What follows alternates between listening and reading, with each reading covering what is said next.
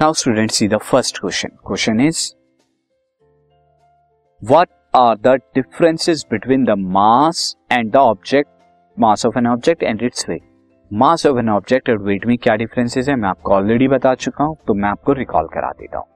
मास के अंदर और वेट के अंदर। It is the amount of matter in the body mass क्या होता है? Amount of the matter in the body जबकि वेट क्या होता है? It is the force of gravity acting on a body weight क्या होता है? फोर्स ऑफ़ ग्रेविटी जितना बॉडी पर एक्ट करती है, वो उसका वेट होता है। ये कांस्टेंट होता है और किसी भी जगह हम यूनिवर्स में जाएँगे कांस्टेंट रहेगा। ये वेरिएबल क्वांटिटी होती है और changes with the in acceleration due to gravity और जहाँ पर भी जाएँगे, वहाँ के एक्सेलरेशन ड्यू टू ग्रेविटी के अकॉर्डिंग ये चेंज होगा।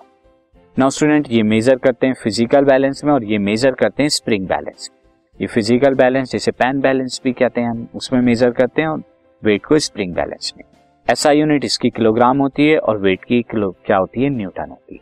तो ये डिफरेंसेस थे मास और वेट के बीच।